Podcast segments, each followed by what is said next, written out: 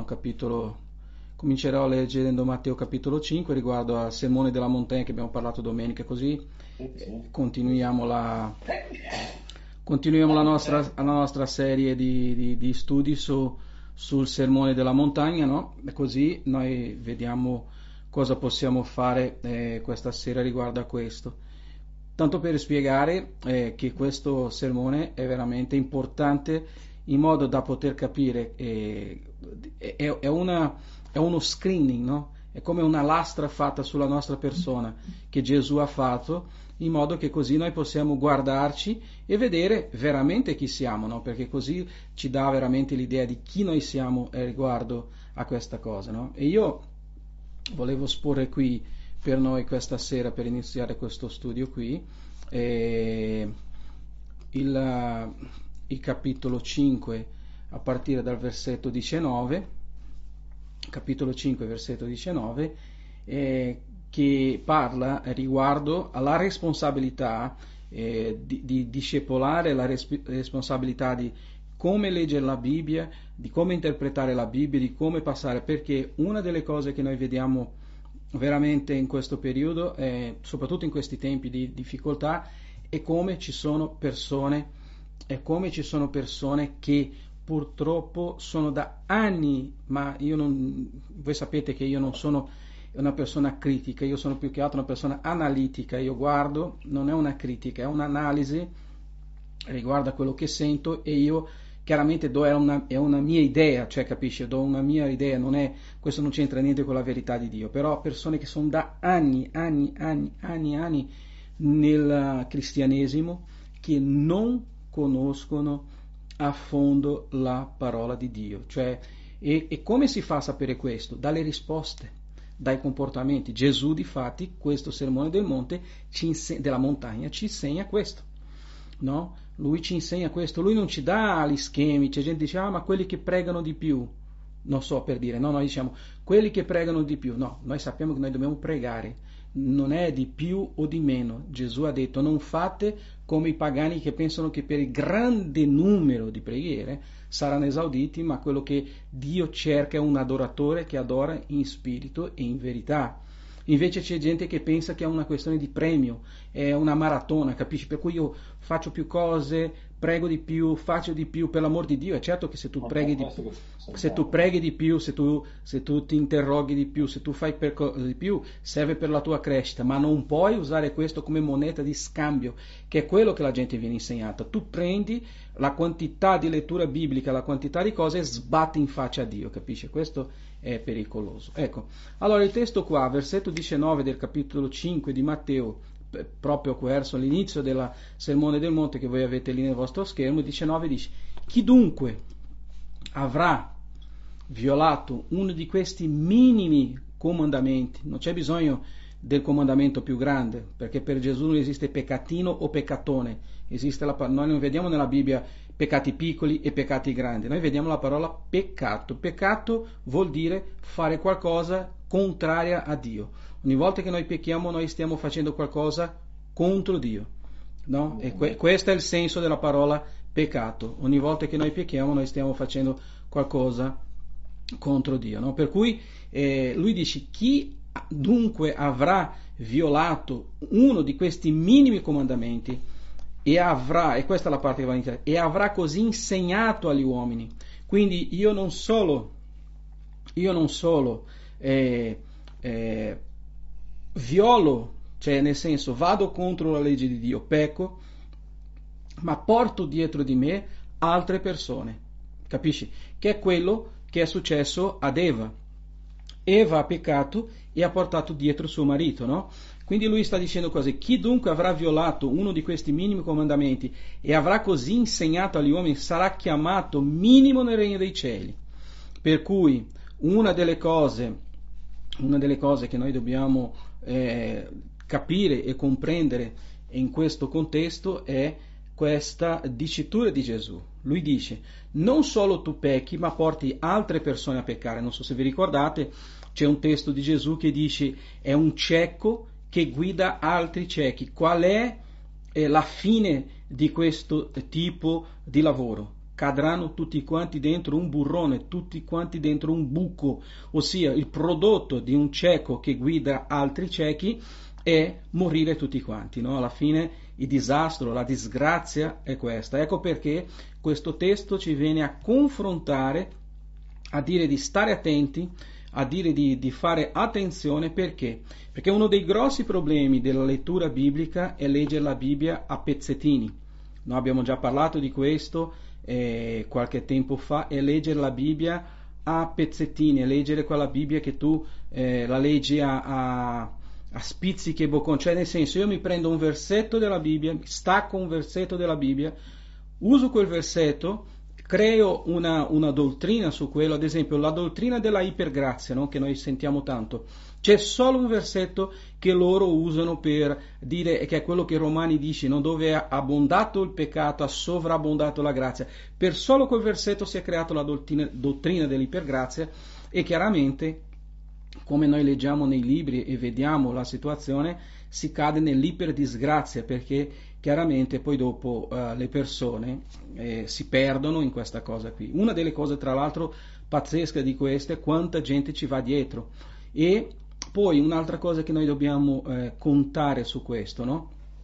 È il fatto di non capire che questo tipo di lavoro questo tipo di cosa è una delle cose che mi rattrista di più nel mondo, io parlo questo, quando, quando da noi, no, non che per l'amor di Dio noi siamo qui per ricevere tutte le persone, ma quando da noi si presenta eh, una persona, una persona che proviene di un'altra comunità, che magari ha visto che eh, non andava bene lì, noi la accogliamo e cerchiamo di dargli tutto l'amore e di portare avanti una, un processo di, di, guarigione perché chiaramente chi si stacca di una comunità sicuramente avrà, avrà qualche remora contro la persona che aveva prima contro le persone o qualcosa del genere, è normale questo. Ma vi dico che quando da noi si presenta una persona che odiava Dio, che non conosceva Gesù, che aveva problemi col pianeta e dà il suo cuore a Dio, allora sì, a una festa nei cieli. Perché vi dico? Perché una persona che è già salvata non aggiunge niente, cioè nel senso, una persona che è salvata a Milano e viene e si trasferisce nella chiesa di Bergamo, il numero del, eh, non aumenta il numero del regno di Dio. Può migliorare perché magari, sai, la persona eh, migliorerà e tutto quanto, però come numero il regno di Dio non aumenterà, ma un peccatore, nel senso vero come diciamo un empio, così, che si ravvede e si accosta a Gesù, aumenta il numero di, dei, dei, seguaci di Gesù. No? Ed, è di quello, ed è per quello che Gesù ha questa urgenza no? di parlare ai cuori nostri, perché noi che siamo già salvati, il nostro compito è fare questo. Il nostro compito è praticamente questo compito di eh, aggiungere persone al regno di Dio, no? di, di, di, dare la nostra vita per raggiungere persone al regno di Dio. Ecco perché questo sermone della montagna è così importante, ecco perché parla così ai nostri cuori, perché cerca di aggiustare in noi quelle cose che noi ancora ah, facciamo fatica, non capiamo, magari abbiamo problemi, magari non vogliamo, di, non vogliamo, ammettere che c'è questo difetto nella nostra vita, queste cose qui, e allora a questo punto il sermone della montagna ci viene è così. Allora, dice la parte seconda di quel versetto, chi avrà insegnato agli uomini no, eh, sarà considerato minimo, chi avrà insegnato in modo sbagliato no, eh, avrà, eh, sarà considerato minimo nel regno dei cieli. No? Allora qual è, è un pericolo? questo è uno dei grandi pericoli, o forse, forse il più piccolo. Sapete, in tutti gli ambienti che noi viviamo ci sono dei pericoli c'è pericolo nella scuola, c'è pericolo nel lavoro, c'è pericolo in casa, quanti incidenti domestici, eh, c'è pericolo dovunque noi andiamo. C'è pericolo nella Chiesa? Sì che c'è pericolo nella Chiesa, c'è pericolo alla presenza di Cristo. Lui stesso ha detto che nel mondo saremo pieni di afflizione, ma uno dei più grossi pericoli che Gesù diceva, e quando abbiamo letto settimana scorsa Gesù dicendo di insegnare agli uomini tutte cose che vi ho insegnato, è quella di capire che cosa va insegnato, e sono le parole veramente di Gesù, sono le parole di un pastore, sono le parole di qualche libro che non aggiunge valore alla vita degli altri, no? Quindi esiste un pericolo grande, prima cosa che voglio puntuare oggi, Il più grande pericolo per il cristiano è non conoscere le scritture, avere una visione distorta di Dio. Avere una visione distorta di Dio. Dove noi vediamo che c'è una visione distorta di Dio? Già nelle scritture, Matteo capitolo 25, dice che c'erano tre uomini e, e uno ha ricevuto cinque talenti, l'altro ha ricevuto due e l'altro ha ricevuto uno. Quello che ha ricevuto cinque aveva una, aveva una visione perfetta del suo padrone e ha detto mio padrone mi ha confidato cinque, cinque, pezzi, mio padrone è una persona meravigliosa, mio padrone ha salvato la mia vita, ha fatto qualcosa per me e si è pure fidato di me, io il minimo che posso fare è ringraziare il mio padrone lavorando con quello che lui ha dato. E dice che l'uomo che ha fatto cinque pezzi ha ridato i cinque pezzi al suo padrone. E quello che ha fatto due, che ha avuto due, ha fatto la stessa cosa, ha ridato i due pezzi, ma quello che ha avuto uno solo aveva una, una visione distorta del suo padrone. Quando finisce il testo, cosa dice lui eh, al suo padrone? Io so che tu sei un uomo severo e che tu sei una persona, eh, eh, la parola è quasi come arrogante, che tu eh, raccogli dove tu non hai piantato. Dio non ha mai raccolto dove non ha piantato. Non Dio ha sempre seminato nel cuore di ogni uomo, per cui questa persona aveva una visione distorta e che tu sei una persona che miete dove non hai sparso. Ecco perché ho avuto paura e ho nascosto il tuo talento. Quante persone vivono così oggi, per l'amor di Dio? Dipendendo dalla mattina alla sera dalla parola di un uomo se non c'è un uomo, se non c'è una, una, una, un, un, predicatore che noi preferiamo per l'amor di Dio, non sto dicendo che noi non possiamo ascoltare predicatori, non sto dicendo che noi non possiamo ascoltare pastori, ma sto dicendo che questo non sostituisce la parola di Dio. Purtroppo oggi c'è gente che ha un'idolatria spaventosa. Cioè, Gesù ha detto di distruggere, cioè quando, quando i, i, i suoi apostoli hanno detto, Signore, Guarda che belle pietre, guarda che bel tempio. Gesù ha detto non resterà niente, perché se non voi vedre, qui adorare in questo tempio e lo idolatrerete, no? E cosa è successo? Gesù aveva ragione o no? Il tempio è stato distrutto, voi andate a Gerusalemme e non c'è nessun tempio. Un pezzettino del muro, ragazzi, un pezzo di muro che non è neanche dell'epoca di Gesù, è un pezzo del muro che ha, messo Erode, cioè che lui ha aggiunto per poter mettere più terra gli ebrei vanno lì tutti i santi giorni a baciare quelle pietre, e per cui Gesù conosceva il cuore degli uomini. No? Gesù conosce i nostri cuori, quindi avere il pericolo di non conoscere la, la, parola di Dio e avere una visione distorta di Dio eh, ci porterà a vivere una vita sbagliata dinanzi al nostro Dio, facendo cose che Lui non ci chiede, sperando cose che Lui ci ha già dato e noi siamo ancora lì perché c'è qualcuno che dice guarda che se tu non fai questo, Dio non ti perdonerà. Non è Dio che te lo dice, è qualcuno, è un conduttore che dice guarda che se tu non passi, se tu non riesci a passare nel, nel, nel, nel modello che io ho stabilito di chiesa, figurati dinanzi a Dio, no? E ci sono persone che vivono schiave di questa cosa, vivono schiave di questa cosa per tutta la vita e non è così che Gesù ha detto. E quindi cosa succede? La cosa più importante per noi, eh, non so se voi vi ricordate, quando abbiamo iniziato l'Adulam eh, Church come nome così, eh, quattro, quattro, pilastri eh, eh, avevo citato. Il primo era conoscere Dio, trovare la libertà in Cristo, capire il nostro proposito di vita e fare la differenza nel mondo. Quindi, prima di fare la differenza nel mondo, prima di capire il mio proposito di vita e prima di trovare la libertà in Cristo, io devo conoscere il Creatore perché da colui da, da colui, da lui viene tutto, no? Quindi la prima cosa è questo. Allora, cosa possiamo imparare eh, come lezione questa sera? Dio, Gesù, è la nostra lente. Dio è la lente, è, è, è, la, la, la, è la lente appunto che ci dà la visione perfetta della sua volontà. Nessun uomo, nessuna donna può dire io conosco Dio perfettamente perché non esiste anche a Gesù. Gesù è stato eh, messo da parte lui e lui, Gesù, molto umilmente diceva, quello che io ho visto nel cielo ve lo trasmetto, quello che ho sentito del Padre parlo, quello che ho visto insegno. Per cui guardate come Gesù era umile in trasmettere la verità del Padre, no? Difatti lui dice Padre nostro che sei nei cieli, cioè, cioè lui presenta Dio, per cui la prima cosa che noi possiamo, e dove possiamo trovare questa verità se non nella parola di Dio? Purtroppo oggi eh, anche eh, per il tipo di società che noi viviamo, noi ingoiamo le cose, è, è, come la gente che continua a mandare questi messaggini in Facebook senza andare a guardare la fonte, no?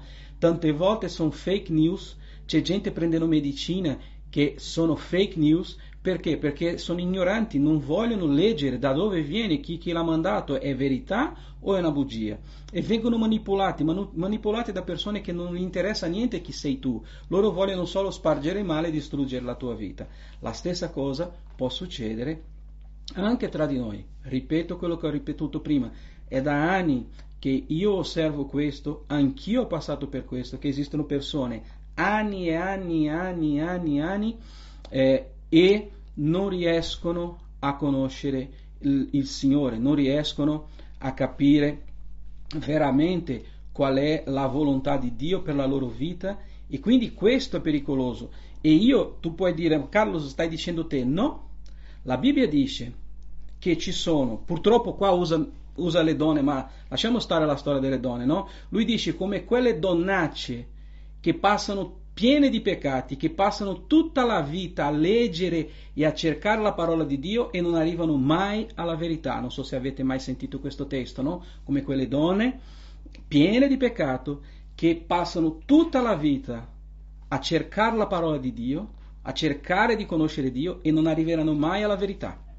E no, ho detto, mi dispiace dire questa cosa perché il testo parla delle, parla delle donne nel senso perché lì parlava dei sacerdoti che andavano nelle case delle vedove a uh, fare preghiere per ricevere soldi. Allora dice che queste persone erano portate avanti da questa cosa. Quindi invece a noi, come dice eh, il nostro sermone del monte, noi non è così che facciamo. Noi con tutti gli sforzi, con tutte le difficoltà del caso, anche se siamo stati istruiti in maniera sbagliata, anche se abbiamo sbagliato oggi, perché non c'è bisogno di essere supereroi, noi decidiamo di ritornare alla lettura della parola di Dio, no? E non vivere più come le persone, come dice la Bibbia, sbalottate qua e sbalottate là, gente che non capisce e non riesce a prendere una decisione nella vita per Dio, la decisione proprio per trovare Dio, no?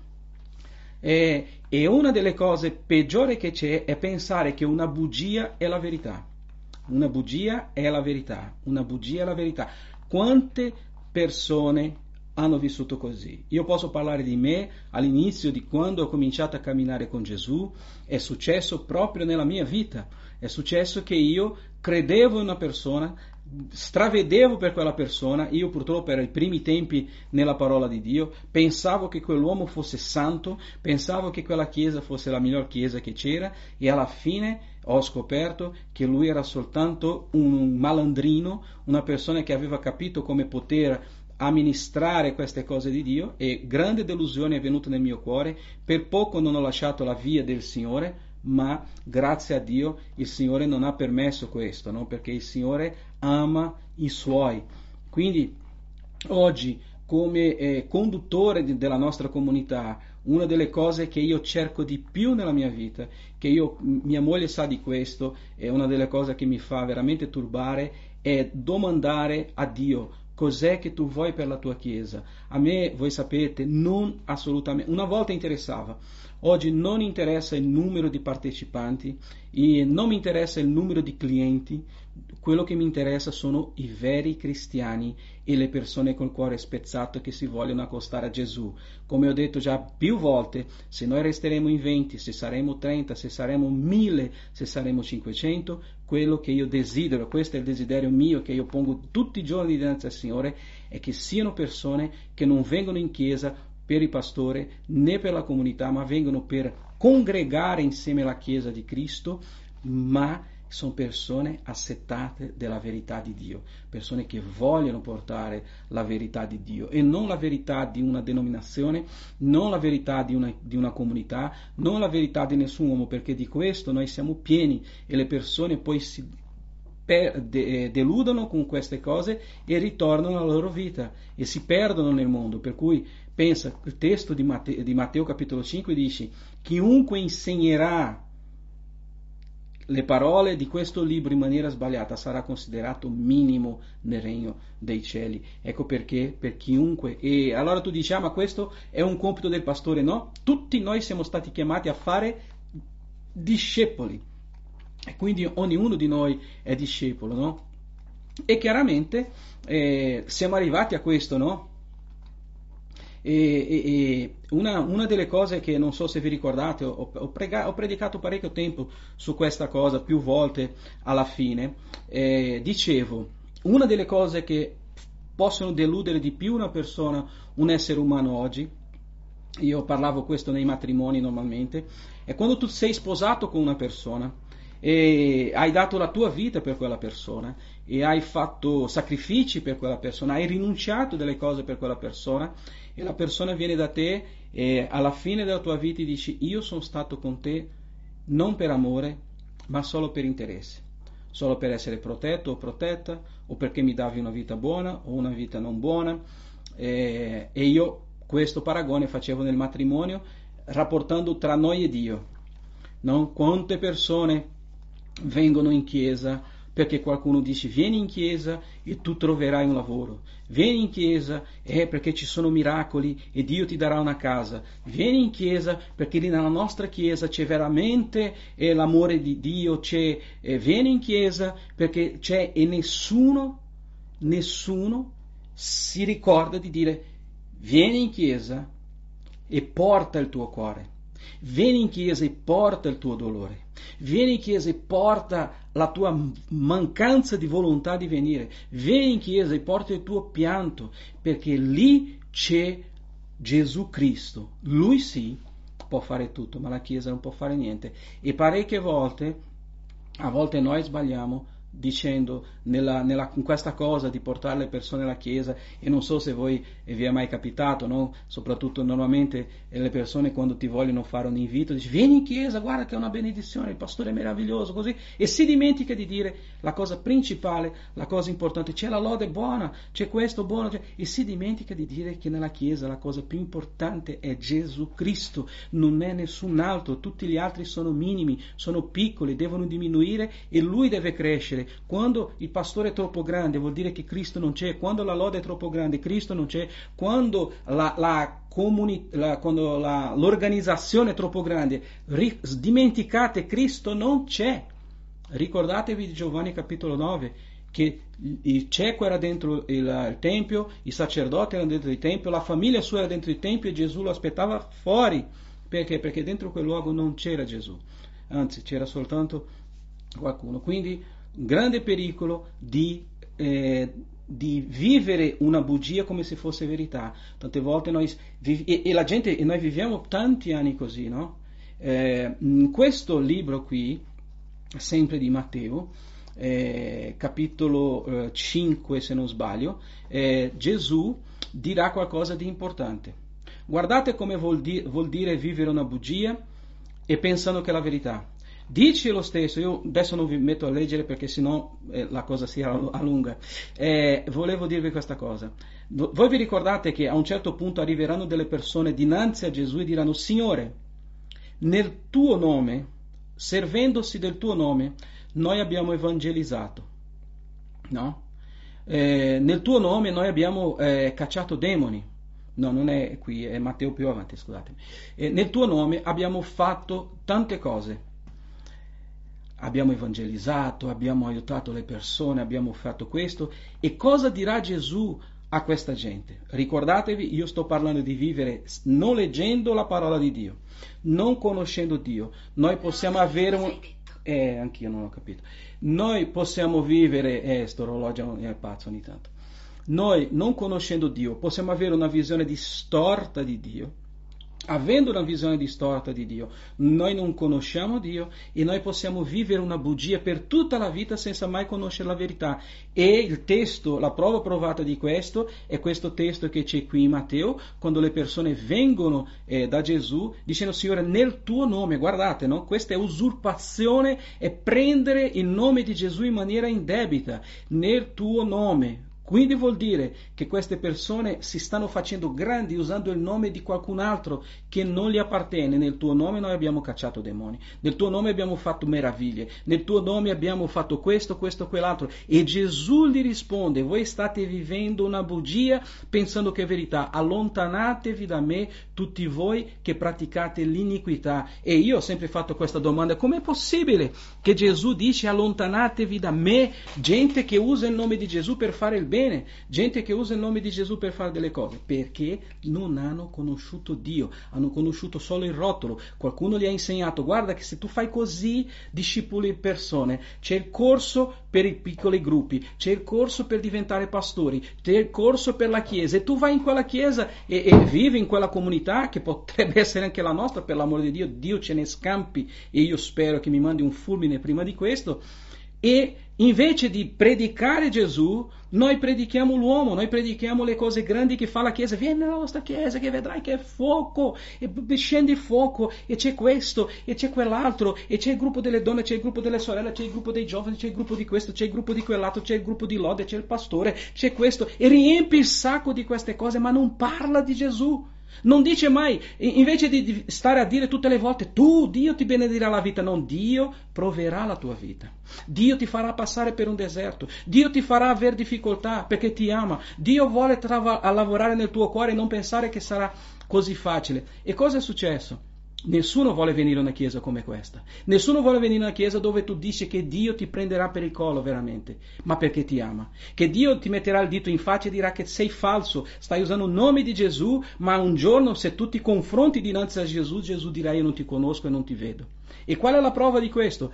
È Deuteronomio capitolo 6. Lui dice, io vi ho portato, Dio dice, io vi ho portato nel deserto e vi ho umiliato per vedere quale era il vostro cuore. Ma nessuno predica questo. Tu avrai il migliore di questa terra. Alleluia. Tu avrai non so che cosa, avrai lo stipendio più alto. Gloria a Dio. Dai più decima che così Dio ti dà di più.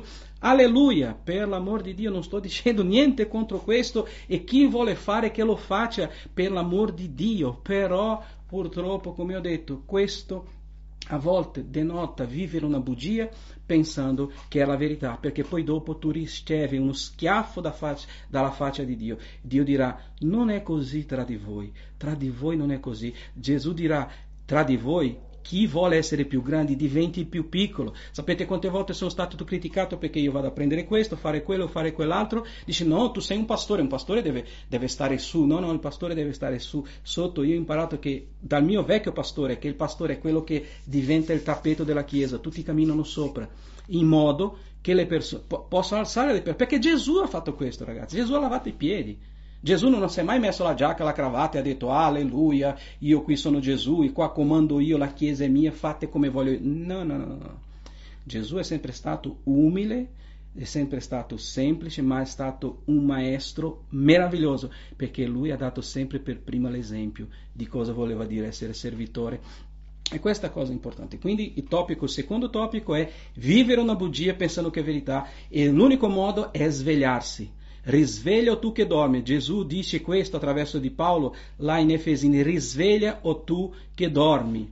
Risveglia o tu che dormi, perché tanta gente vivrà tutto un sogno e quando arriverà la fine dirà: Ma Signore, io ho fatto quante veglie, ho fatto quanti digiuni, ho fatto quante preghiere, sono andata tutti i giorni in chiesa, ho fatto questo. Fa... Io non ti conosco. Io non ti conosco, ma non lo sto dicendo io, lo sta dicendo la Bibbia. Perché? Perché Dio guarda il nostro cuore. Là in Deuteronomio dice per provare il vostro cuore, per provare se voi mi amavate veramente o amavate gli idoli. Perché guarda che la cosa più facile che eh, la cosa più, più, più, facile che c'è è diventare eh, idolatri in questo mondo. No? Noi veramente abbiamo, uh, abbiamo eh, la difficoltà di capire certe cose. Quindi eh, esistono tante persone che ancora non sono state liberte. Ecco perché Gesù dice conoscerete la verità e la verità vi renderà liberi. Per cui il tema di questa sera, Matteo capitolo 5, versetto 19, è leggere le scritture, conoscere Dio e non vivere pensando o avendo un'idea sbagliata di Dio. Invece di leggere due versetti, leggi un capitolo intero. No? Vi do un esempio. Se io dovessi mandarvi una lettera, una lettera, No? Ad esempio, eh, usiamo le lettere di Paolo. No? Se io devo mandare una lettera qui alla, alla, alla Kelly, alla Ilsa, a Daniele, a chiunque, io vi mando una lettera, no? Cioè, così. Una lettera, una lettera bella lunga. Voi cosa fate? Leggete tutta la lettera o leggete un, capi, un versetto e con quel versetto capite se io vi amo, se non vi amo, se sono preoccupato, se vi voglio bene o no? Si legge la lettera intera, perché così capisci tutto il contesto. Purtroppo è difficile applicare questo oggi, no? Perché noi non abbiamo tempo per niente, abbiamo mai tempo, abbiamo tempo per tutte le cose, so che questo è una ramanzina da pastore, fatemelo dire, fatemi peccare, abbiamo tempo per tutte eh, altre cose tranne che per Gesù, no? Mettiamo sempre, ah, dopo, vabbè, tanto come resterà un pezzettino leggo qualcosa. E poi dopo cosa succede? Che verranno vestiti da pecore, ma sono lupi e vi inganneranno e sì no anche i scelti, anche gli eletti a volte saranno ingannati. Ma quando noi leggiamo la parola di Dio, noi abbiamo una difesa grande, noi abbiamo tutte le armi dello Spirito, abbiamo l'illuminazione dello Spirito Santo, perché la Bibbia è stata ispirata e scritta attraverso l'illuminazione dello Spirito Santo e Lui ci indica la strada e ci fa veramente eh, uscire da questa via sbagliata e malvagia. No? E quindi eh, una delle cose che noi dobbiamo veramente eh, capire è quello che Gesù ci ha insegnato. A volte noi vediamo studi eh, pazzeschi su eh, millenarismo, premilenarismo, fine dei tempi, queste cose qui, e ci dimentichiamo che Gesù una cosa sola voleva insegnarci, fuggire dall'inganno. La Bibbia dice che Eva fu ingannata.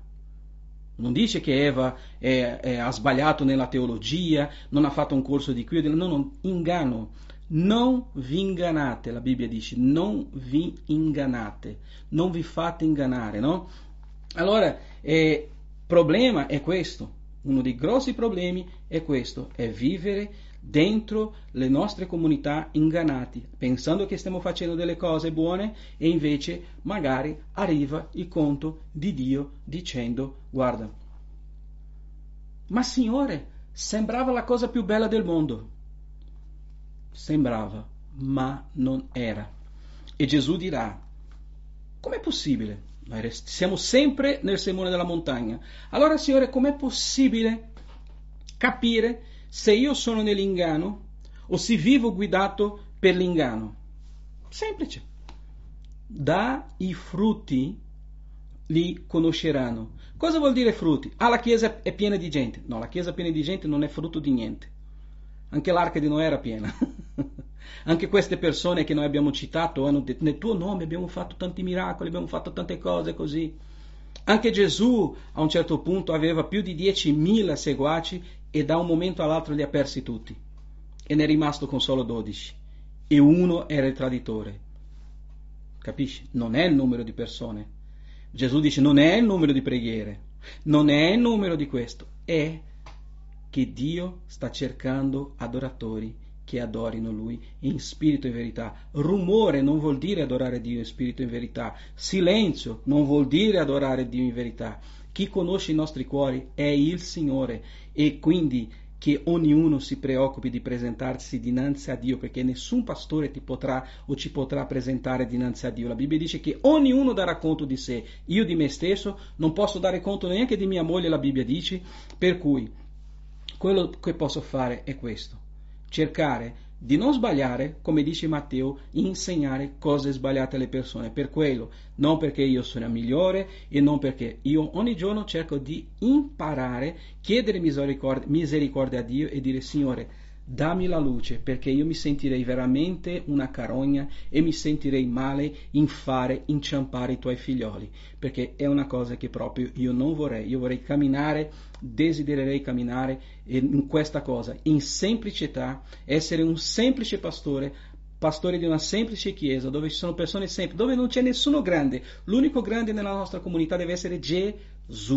se noi riusciamo a riflettere la luce di Gesù e farlo diventare sempre più grande nella nostra comunità, Dio sarà glorificato e se Dio è glorificato noi siamo a posto. Anche se un giorno dinanzi al Signore, pastore, ma noi non abbiamo fatto niente, non importa.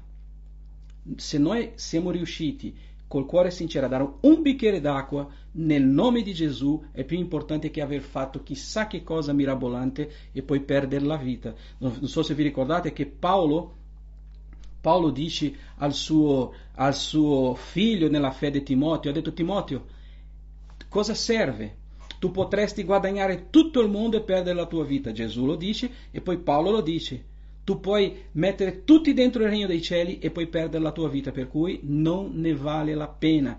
Piccoli passi, piccole cose, semplicità e nella semplicità del cuore. La Bibbia dice che il Signore usa vasi di argilla, non usa eh, chissà che cosa mirabolante, non usa cose spettacolari, no, Gesù usa i semplici, Gesù usa quelli che nessuno vuole, i rigettati, quelli che la gente dice che non vale niente, che non servono niente, per ingannare i grandi, no? Oggi siamo diventati così grandi, no? vedrete anche le nostre eh, comunità, non parlo qui in Italia purtroppo non ce n'è, ma nel nostro paese, per dire in Brasile o in America, le chiese sono gigantesche. E, e, e sono gigantesche e Gesù non è mai stato gigantesco Gesù era uno che non aveva la testa dove cioè non aveva una pietra per poggiare la testa. Gesù diceva che se tu hai due vestiti dane uno, non servono più di uno. E purtroppo questa, questa cosa è così cresciuta e, e, e, noi invidiamo queste cose, è vero? Ah, se noi potessimo... No, ragazzi, perché questa è la mela che Dio ha detto di non mangiare, perché quella ci trascina. Quella ci tra... Ma non è il nostro compito evangelizzare e portare più persone a avere le chiese mega, no! La Bibbia non dice questo, la Bibbia non dice di avere templi con 10.000 persone, la Bibbia dice di capacitare 10.000 persone per fare altre 10.000 persone, ma questo non si fa dentro il locale, perché dentro il locale della Chiesa anche le persone le persone, le persone, più semplici dicono guarda che oggi il culto è stato meraviglioso, il pastore ha fatto l'appello e poi mi fate peccare, no? No, non voi. E poi fanno peccare il pastore dicendo il pastore oggi ha guadagnato cinque anime per Gesù. No, questo è sbagliato, questo è satanico. Sai chi ha guadagnato le persone per Gesù? Dio, è lo Spirito Santo che ci porta lì dentro. E come ho sempre detto, chi apre la porta, chi pulisce il bagno, chi fa qualsiasi cosa nella Chiesa è un agente del Signore affinché affinché le persone aprano il loro cuore, la lode, la predica, chi, chi porta l'acqua, chiunque, chiunque è un agente di Dio. E quando una persona si converte al Signore dobbiamo rallegrarci tutti e non dire ah no,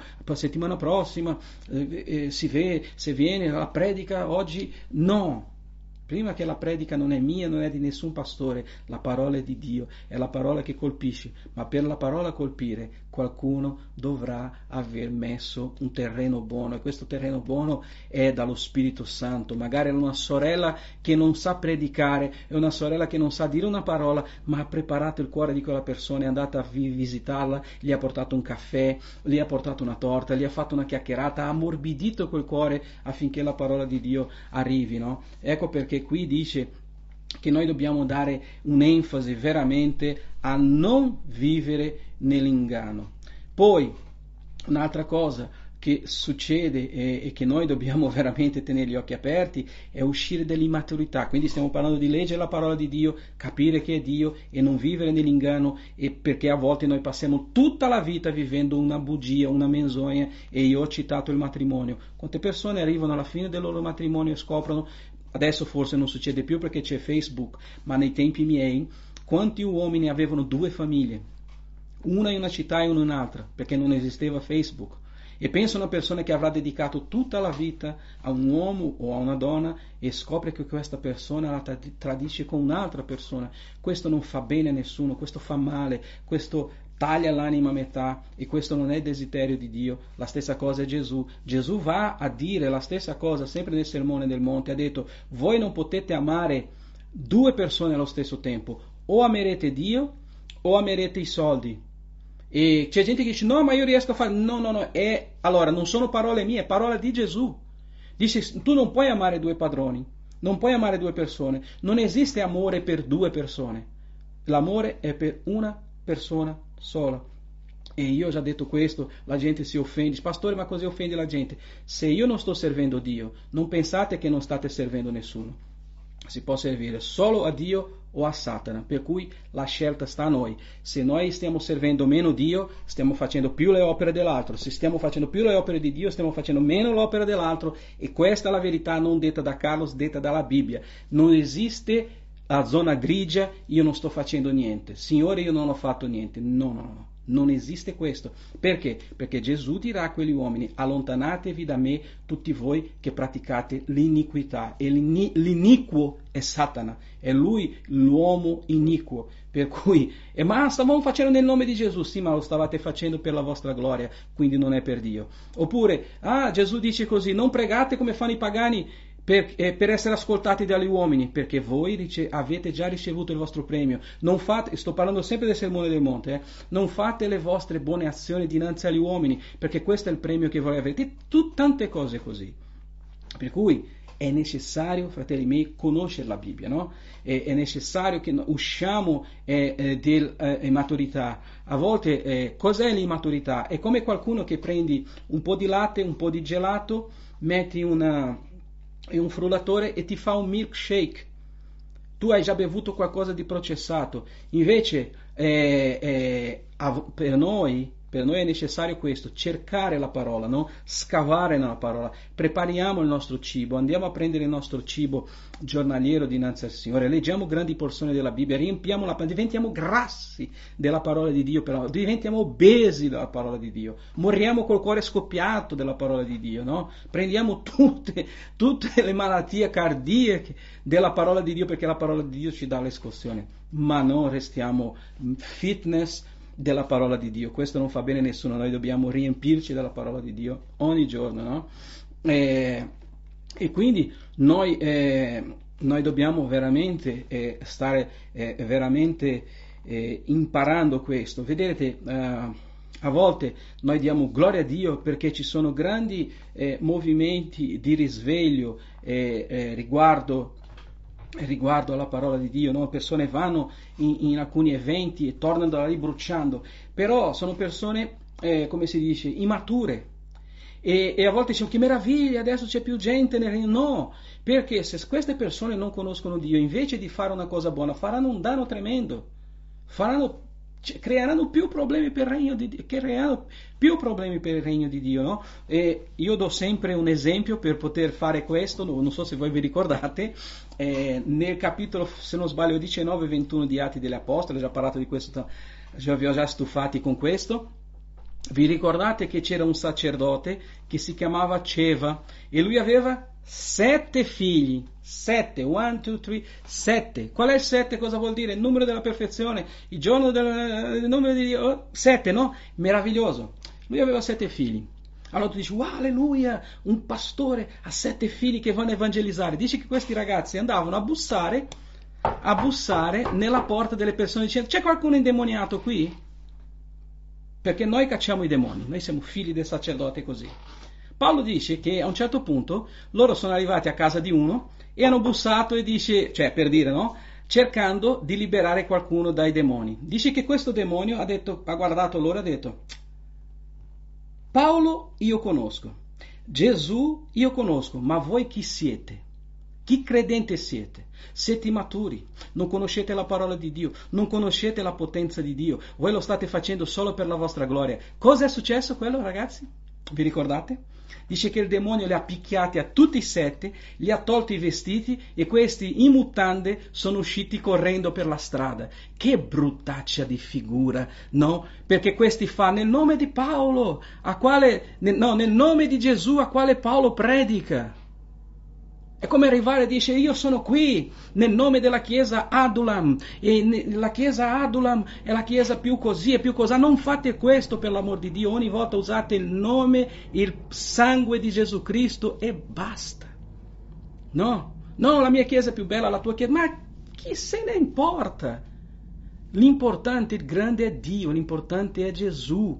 E, e, e, e noi arriviamo, no? E dice che questi qua, è bellissimo noi dice che questi qui, il demonio, no? Un demonio, un demonio credente, questo era un demonio credente, questo è un demonio, perché la Bibbia dice che i demoni credono, non temono a Dio, ma questo era un demonio saggio.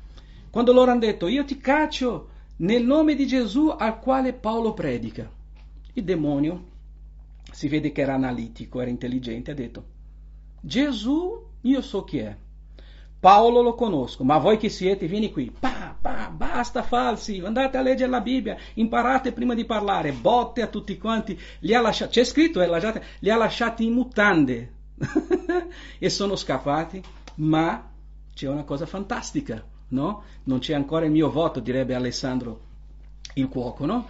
Non c'è stato ancora il mio voto e lui direbbe, eh, dice che quando questo è successo, tutte le persone della città hanno capito che quei figli di quel sacerdote erano falsi, che il demonio li aveva vergognati, però è successo qualcosa di interessante, hanno capito il potere di Dio.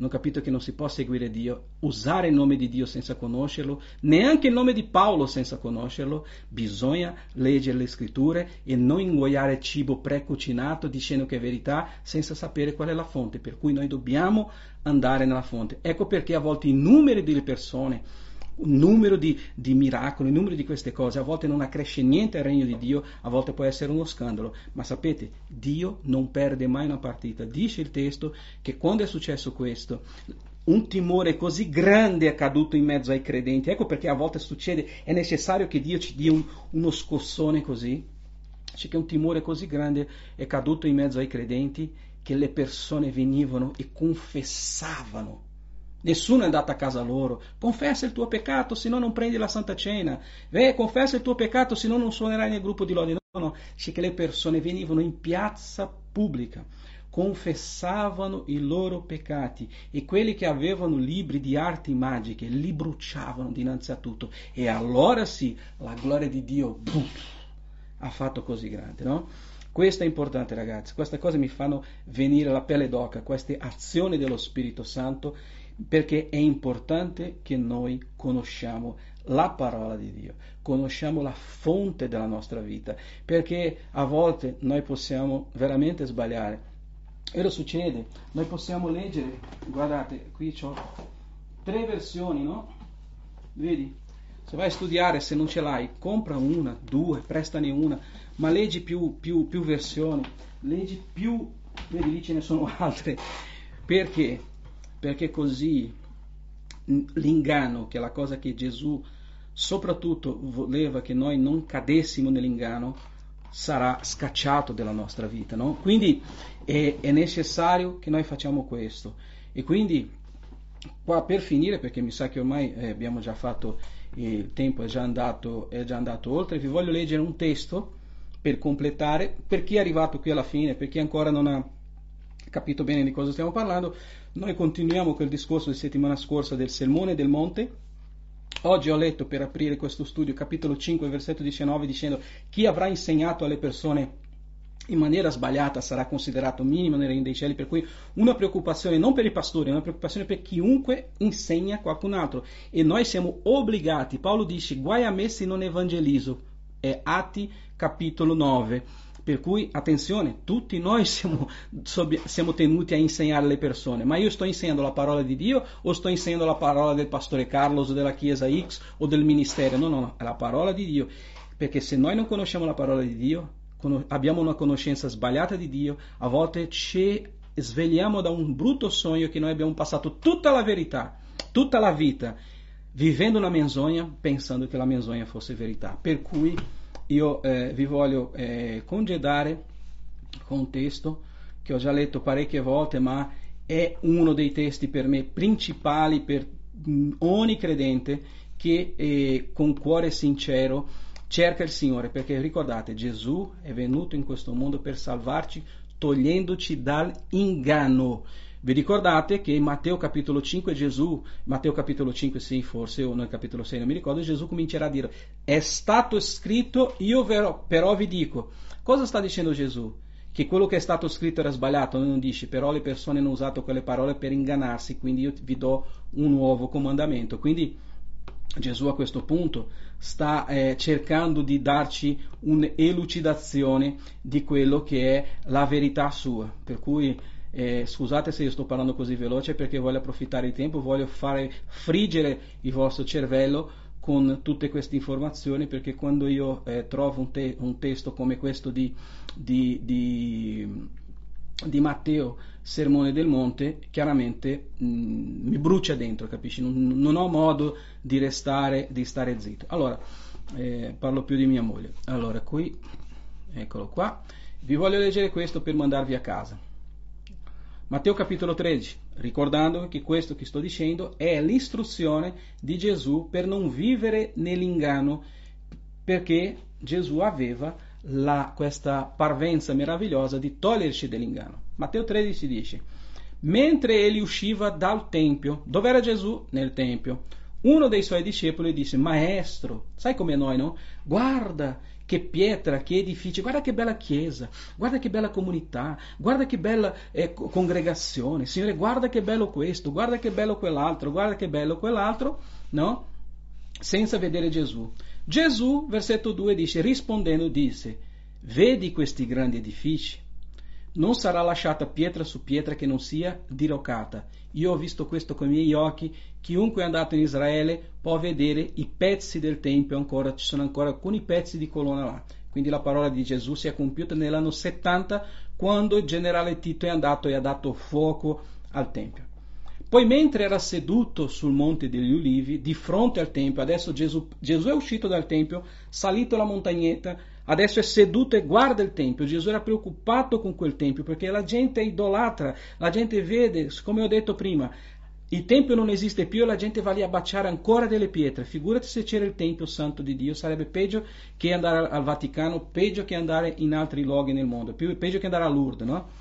Allora, mentre eh, poi mentre era seduto sul Monte degli Ulivi di fronte al Tempio, Pietro, Giacomo, Giovanni, Andrea gli domandarono in disparte, dici, quando avverranno queste cose? E quale sarà il segno di tutte queste cose che stanno per adempirsi? Perché Gesù ha detto che sarebbe distrutto tutto. Gesù ha detto, Gesù cominciò a dire, guardate che nessuno vi inganni. Oh, ripeto, guardate che nessuno vi inganni, guardate che nessuno vi inganni.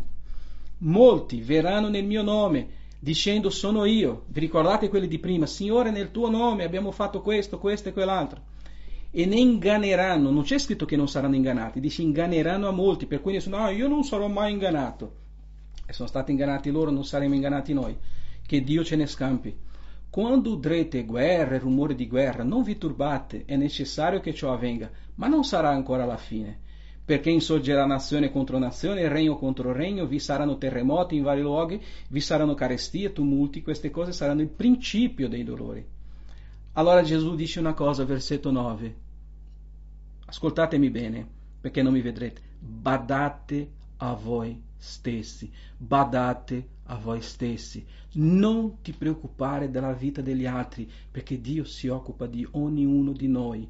Però lui dice, bada a te stesso.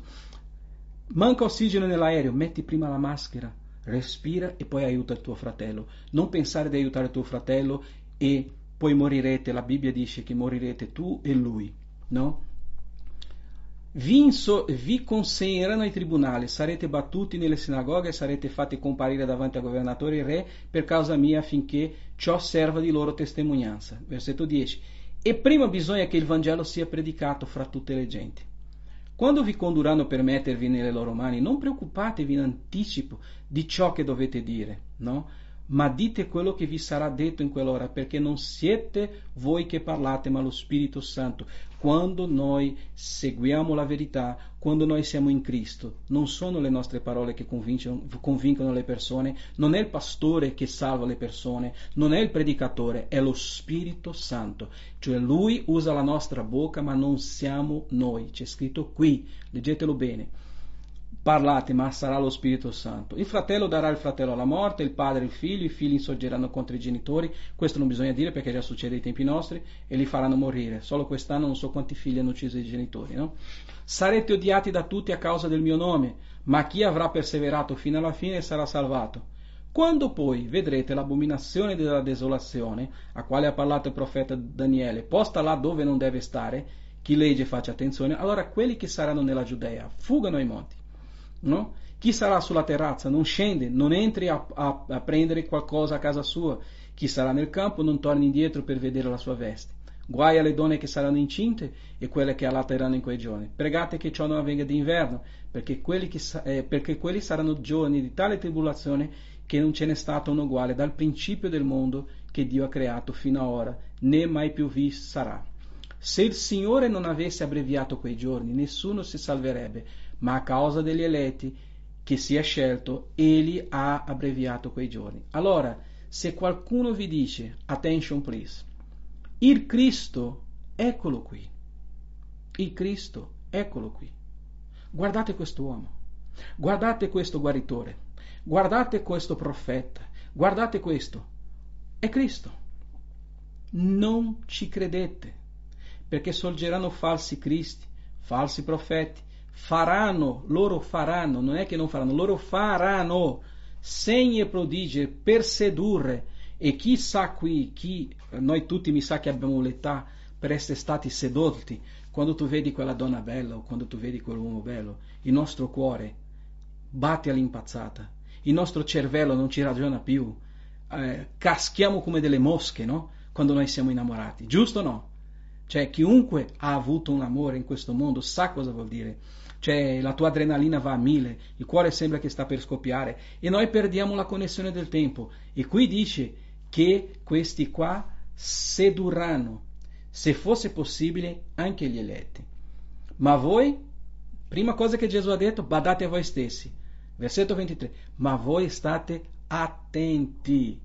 Ecco, io vi ho predetto ogni cosa. Quello che dice Gesù, no?